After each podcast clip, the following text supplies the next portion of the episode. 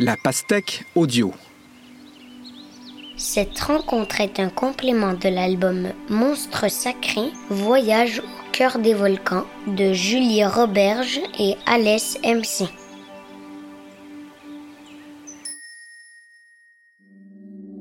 Bonjour, je m'appelle Séverine Moon, je suis volcanologue et je travaille actuellement à l'Observatoire volcanologique et sismologique de Guadeloupe. On a en charge la surveillance du volcan qui s'appelle le volcan de la Soufrière de Guadeloupe.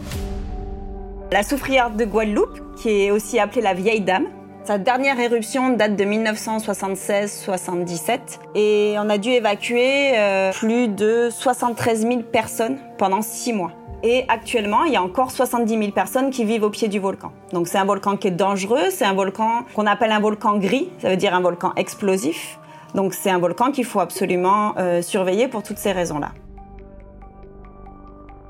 Donc on va devoir gérer des réseaux permanents qui transmettent les données directement du volcan jusqu'à l'observatoire.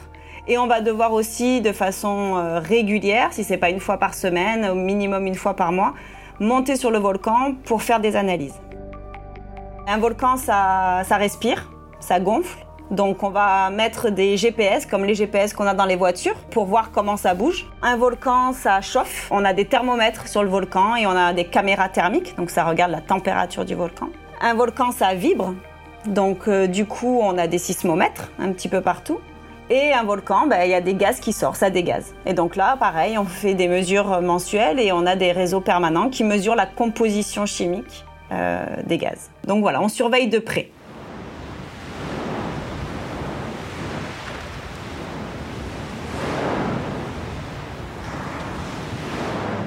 Donc il faut savoir que sur ce volcan, il y a quatre codes couleurs. Le vert, c'est-à-dire qu'il n'y a pas d'alerte. C'est un niveau d'activité de base euh, très faible. Ensuite, on va avoir un niveau d'activité jaune. Donc là, ça veut dire qu'on est en vigilance. Cette couleur jaune peut durer des mois, des années. D'ailleurs, on est en jaune, nous, depuis 1995.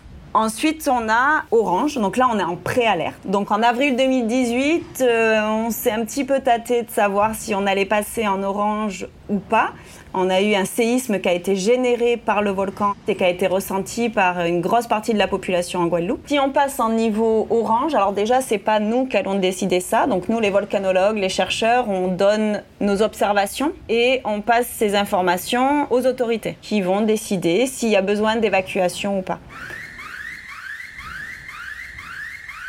Donc oui, ça a été fait par le passé, mais il faut savoir qu'il faut qu'il y ait de nombreux paramètres euh, qui changent en même temps. Pas seulement la sismicité, mais plein d'autres paramètres et sur une période de temps un petit peu plus longue.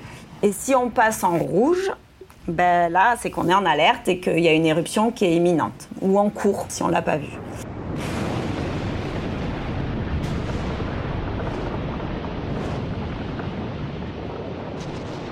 Donc il y a un plan volcan ici qui explique en fait les différentes possibilités et donc du coup il y a des villages qui sont plus près du volcan qui pourront peut-être être évacués en premier et après peut-être qu'il y aurait la partie euh, basse terre de, l'île qui pourrait être évacuée. Il faut savoir que les signes précurseurs d'éruption, donc ça veut dire les signes qui peuvent se passer avant une éruption, ben, c'est pas facile à détecter. On les voit pas tout le temps, ça dépend des, types d'éruptions. Si c'est une éruption qui va ramener du magma, ben, peut-être qu'on va le voir. Si c'est une éruption sans magma, c'est-à-dire juste avec de l'eau chauffée, ben on va peut-être pas le voir. C'est ce qu'on appelle des éruptions phréatiques. Donc moi au début je travaillais à l'université. Donc être volcanologue à une université, c'est partir sur les volcans, on partir un petit peu partout dans le monde pour échantillonner. Donc moi encore une fois j'échantillonne les gaz. Donc euh, j'ai travaillé au Chili, au Costa Rica, au Nicaragua, en Islande, dans les Caraïbes. Et ensuite, ben, on revient et on analyse les échantillons qu'on a pris sur le volcan. Donc là, ça veut dire un travail euh, en laboratoire.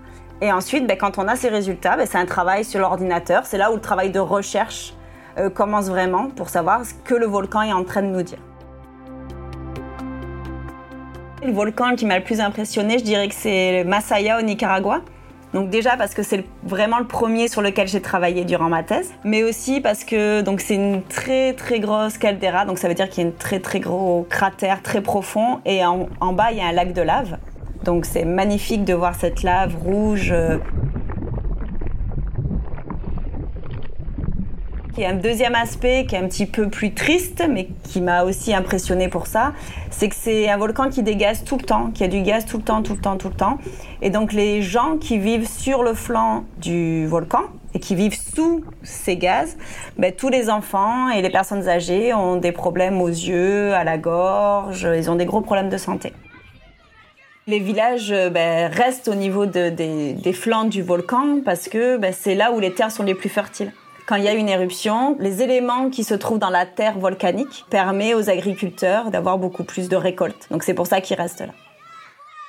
Donc euh, les gaz sont toxiques et donc de voir ces petits enfants et ces personnes âgées euh, mal en point, ça a donné envie d'étudier encore plus ces gaz pour, euh, pour voir l'impact de ces gaz sur la santé. Et c'est sur ça que je suis en train de me spécialiser en ce moment.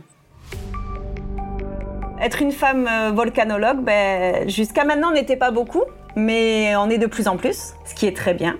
Être volcanologue, c'est accessible aussi bien euh, aux filles qu'aux garçons. Donc, euh, si vous êtes passionné, allez-y.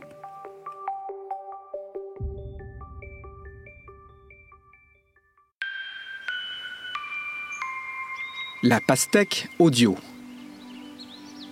Une production La Puce à l'oreille pour les éditions de La Pastèque avec le soutien de Patrimoine Canada et de la SEDEC.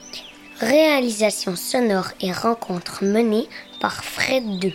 Merci à Séverine Moon, physicienne adjointe et directrice adjointe de l'Institut de physique du globe de Paris et de l'Observatoire volcanologique et sismologique de Guadeloupe.